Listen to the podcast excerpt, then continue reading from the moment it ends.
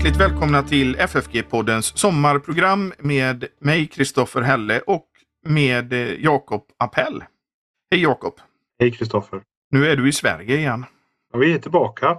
Mm. Nu befinner jag mig i de småländska skogarna och släkten. Och snart är du tillbaka på FFG. Efter, efter sommar och semester så eh, räknar jag med att vara på plats. Och är det så att man vill ge ett bidrag till den här poddens och församlingsfakultetens arbete, gör det gärna på Swish. Numret är 123 100 8457 och så märker man det med FFG Gåva eller FFG Podcast. För annat som händer på församlingsfakulteten, besök gärna vår hemsida ffg.se. Och Det händer ju mycket i höst på församlingsfakulteten, bland annat ett 30-årsjubileum. Så ffg.se.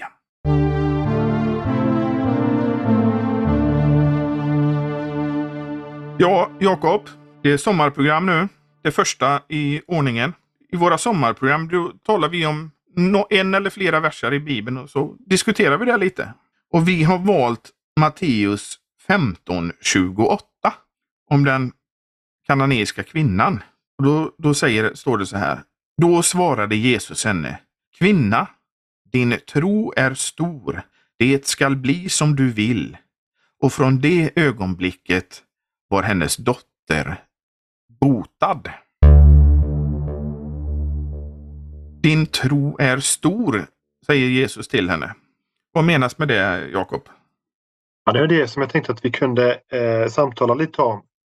Jag tror att man lätt skapar sig en föreställning om vad en stor tro är. I, i, i mera karismatiska kretsar så kan man tala om den här starka undergörande tron där man på något sätt manar en, en, en tro på att ett, ett underverk ska kunna ske. Så, så, så, så sker det också.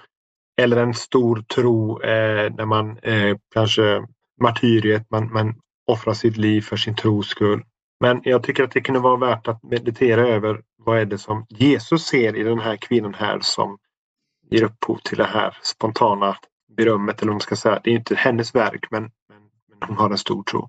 Men vi brukar ibland säga så här att, i alla fall här på västkusten, att det spelar ingen roll om tron är sto, sto, stark eller svag. Utan det är att det handlar om en rätt tro, alltså den tron på Jesus. Jo, och, och det hänger samman med att man skiljer på trons subjekt och trons objekt. Alltså, den tro med vilken jag tror på. Och så frågar jag, tro på vad? Man kan ju tro på sig själv. Så att frågan är ju då hur, hur starkt jag tror på mig själv eller på det objekt som jag har. Hur, hur mycket jag förlitar mig på. Tro såsom förtröstan är en viktig eh, definition i lutherska sammanhang. Inte bara för samtalande utan förtröstan. Och när jag hoppas, litar, eh, vänder mig till eh, Jesus. Att han ska utföra, att han ska vara eh, vad jag behöver. Eh, då, då är det den, den tro som är, är rätt riktad och, och stor på det viset. Men en styrka i våran eh, lutherska variant av kristendom, det är ju också det att eh, vi sätter inte begränsningar för hur Jesus hjälper genom tron. Jag tänkte, i vissa, du nämnde karismatiska sammanhang så kan det ju vara så att man, aj, vi vill inte ta emot läkarvård utan vi bara tror. Men vi inom lutherdomen, vi tror ju att även genom läkarvården och, och doktorer och så, så hjälper Jesus. Det är Jesus som, man kan nästan tänka att det är Jesus som är tabletten eller Jesus som håller i kniven vid en operation. Visst, och det är ju ett, en, en tro på Gud och hans eh, allmakt, hans försyn, hans omsorg om oss också för rent kroppsliga eh, behov. Jag tror att när man talar om själens tillstånd så, så ska man vara noga med att beskriva tron som riktad till det som Gud ger oss att rikta tron till. Och då handlar det faktiskt om, om, om löften som Gud ger. För när Gud har gett ett löfte som tron griper om. Då har så att säga, tron riktat sin förtröstan till något som Gud redan har sagt och lovat. Man griper Gud vid vad han har sagt. Och Gud kan inte ljuga och Gud kan inte ångra sig. Och då har man en väldigt stark, en väldigt stark grund för sin tro. Jag tror att det är det som också kommer fram i den här berättelsen om den kananeiska kvinnan. Att mot alla odds, allt som talar emot henne, eh, kanske till och med hennes eget själstillstånd, så håller hon sig ändå vid löftet. Det står ju om Abraham i Romarbrevet 4 att mot tron på vad han kunde se och märka hos sig, hos sig själv och i Saras moderliv så trodde han ändå på, på, på löftet att, att hon skulle föda en son. Mot hoppet hoppades han ändå på vad Gud hade lovat. Jag tycker du tar upp en viktig sak där att det är inte Gud som ändrar sig. Utan det Gud slår ju fast. Till exempel då att hotelsen om evig fördömelse till exempel, den står ju fast hela tiden. Och det är ju vi som ändrar oss och inte Gud när vi kommer till tro. Jag tycker faktiskt det, det är väldigt fascinerande om man tittar på de olika detaljerna i berättelsen här om den kananeiska kvinnan. Egentligen flera saker som då talar emot henne. Först så kommer hon in i en, i en andlig nöd som är bortanför hennes kontroll eller möjligheter att påverka. Hon har en demonbesatt kvinna. Vi kan ju bara föreställa oss hur, hur överväldigande det måste ha varit i sig självt. Men någonstans så kommer hon till, till Jesus eh, med den här nöden i den tron att han kan och att han vill hjälpa. Men lägg märke till då att hon är en kananeisk kvinna och vi vet ju vad Gud, Israels Gud, befallt om det kananeiska folket. Det skulle ju Israels barn utrota när de intog Kanas land. Och de följde inte Guds eh, befallning och så fick de problem eh, på grund av det. Så hon på något sätt finns kvar här som en rest från ett misslyckat, eh, en, en brist på, på lydnad från Israels folk. Så hon är kanané. Så har de kommit också säkert en förnimmelse av att Israels Gud har gett Israel sin lag och, och så kan hon mäta sig och jämföra sig själv med, med folket och se att hon, hon har ju långt andligt och moraliskt sett att gå innan hon kan förvänta sig någon form av eh, fördel eller hjälp ifrån från Israels Gud. Och då är det bara sådana yttre hinder som hon så att säga krossar eller, eller går över för att komma till Jesus. De här yttre hindren är ju annars någonting som brukar hindra människorna. Man använder dem som svepskäl. Ja. Och, och svepskälen kommer ofta fram när man, när man så att säga hjärtat inte vill. Eh, då kommer de fram. Men här är en, en så stark nöd hos henne som gör att hon, hon är desperat. Hon, hon har inget annat att hoppas på än att han, som i många avseenden är, hans är hennes fiende, om man tänker på Guds befallning om kananéerna så, så kommer hon ändå till honom. Och redan det är ett uttryck för en, en tro att, att Gud ändå vill hjälpa henne. Och som vi ska se senare så, så vill han det trots alla dessa uh, barriärer.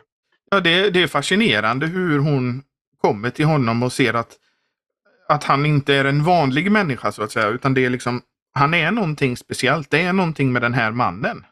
Och det ser vi ju hela tiden i skriften om vittnesbörden om Jesus. Det är någonting med den här mannen som ibland retar upp och ibland är till räddning så att säga. Hon, hon kallar honom för Herre Davids son.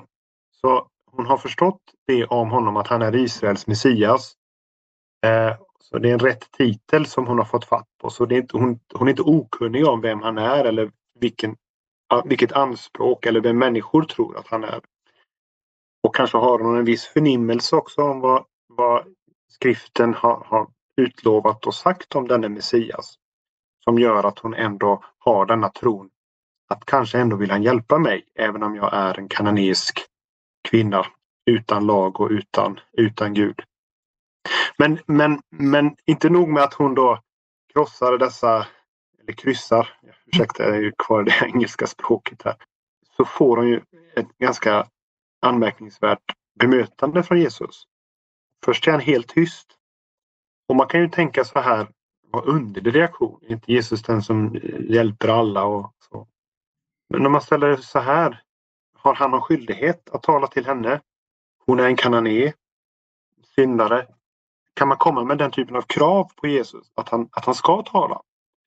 Eller måste vi bara böja oss för det faktumet? Om han ska tala så måste det komma från, från honom själv. Vi kan inte tvinga honom till något. Och sen så till slut ändå så får hon Jesus att, att tala. Och då säger han bara, egentligen som en biblisk sanning, jag bara sänd till de förlorade fåren av, av Israels hus. Så nu talar liksom Guds eget ord emot henne. Och och det också då är, höjer den här eh, hindret för henne ännu mer. Vad kan jag egentligen hoppas på när Guds ord talar emot mig? Eh, men hon, hon håller fast. Herre hjälp mig. Det är hennes sista försök. Desperationen håller henne ännu fast vid Jesus. Och så hänvisar till slut då Jesus henne till vad som är rätt. Det är inte rätt att ta brödet från barnen och kasta det till hundarna. Det är, Gud, Jesus hänvisar till Guds rättfärdighet, och hans rättvisa och hans, hans väsende. Det är inte rätt. Och då kunde man ju tänka sig så här att, att, att man skulle kunna bli förnärmad och här kan han med en hund och han har ju verkligen ingenting att ge till mig. Men hon säger bara blott Ja, Herre. Och det här är en, en väldigt viktig sak i, i ett andligt avseende och också när det handlar om den stora tron. Och det är att bara låta Gud vara Gud och ge Gud rätt. Och, och blott säga när Gud till och med använder skriftens ord emot oss. Ja, Herre. Jo, Herre. Jag är värd att förkastas från ditt ansikte om du skulle döma mig eh, som din rättvisa kräver. Att inte opponera sig utan blott instämma i de orden. Nu har Jesus sagt dessa orden. Först är han tyst, sen säger han skriftens ord. Sen säger han eh, vad som är rätt. Jo, Herre, ja, så är det. Du är Gud, inte jag. Men hundarna. Ja, visst, en hund, en hedning utanför Israels förbund och folk. Också hundarna får äta av smulorna. Det vill säga, du ger nåd också till dem. Och jag kan tänka att om hon är förtrogen med Gamla Testamentets skrifter så finns de ju där. Hedningar som fick äta smulor. Rahab i Jeriko eller den eh, kvinnan i Sarepta. Olika hedningar, den etiopiska hovmannen. De fick nåd.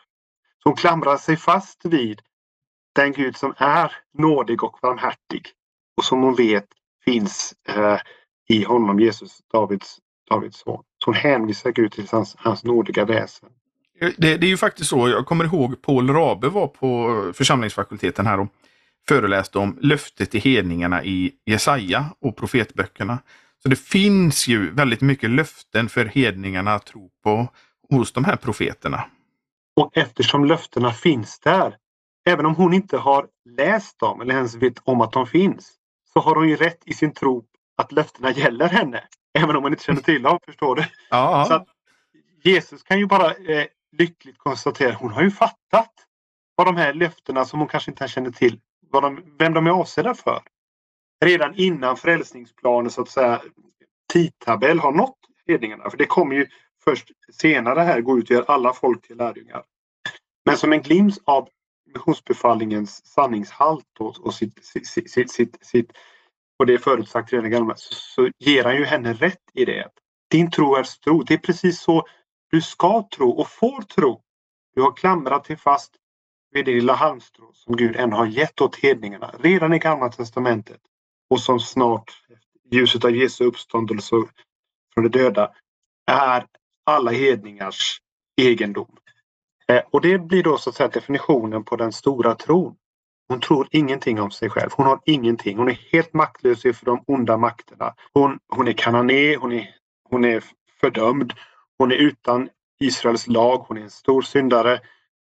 Hon kan inte kräva att Jesus ska vara annat än tyst till henne. Jesus använder Guds ord emot henne och Guds rättvisa. Men lika fullt, på ditt ord Herre, på ditt löfte om nåd och nåd och hjälp också till mig. Och Jesus svarar, din tro är stor, din tro är rätt. Eh, mot allt detta som nu riktas mot dig tror du ändå om Gud att han är nådig och barmhärtig. Som vi också säger i den här gamla eh, syndabekännelsen. Men du käre himmelske fader har lovat att med, mildhet, mildhet och nåd ta emot alla som vänder sig till dig. Det är den sanna tron, det är den rätta tron. Så, och, det är ju faktiskt så. En söndag har, vet jag att vi har eh, rubriken i evangelieboken att Jesus skapar tro. Ja. Och stärker tro. Så att kvinnan genom att få dessa nästan bryska Eh, behandlingar från Jesus blir henne till hjälp att, att förse. Det är på den här grunden som jag kan hoppas allt gott ifrån Herren Jesus, Israels Messias. Och så ska vi nog också tänka eh, för våra egna liv så som Jesu lärjungar att Gud kan använda prövningar och sådana här motstånd, till och med Guds ord mot oss för att fundamentet för vår tro ska riktas om, kanske från oss själva, vår egen kraft och förmåga till Jesus och hans löften och hans eh, utlovade eh, vilja att, att hjälpa. Mm.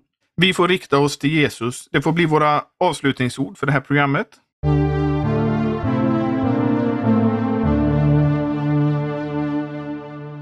Tack Jakob. Vi återkommer eh, med fler sommarprogram med dig och med andra.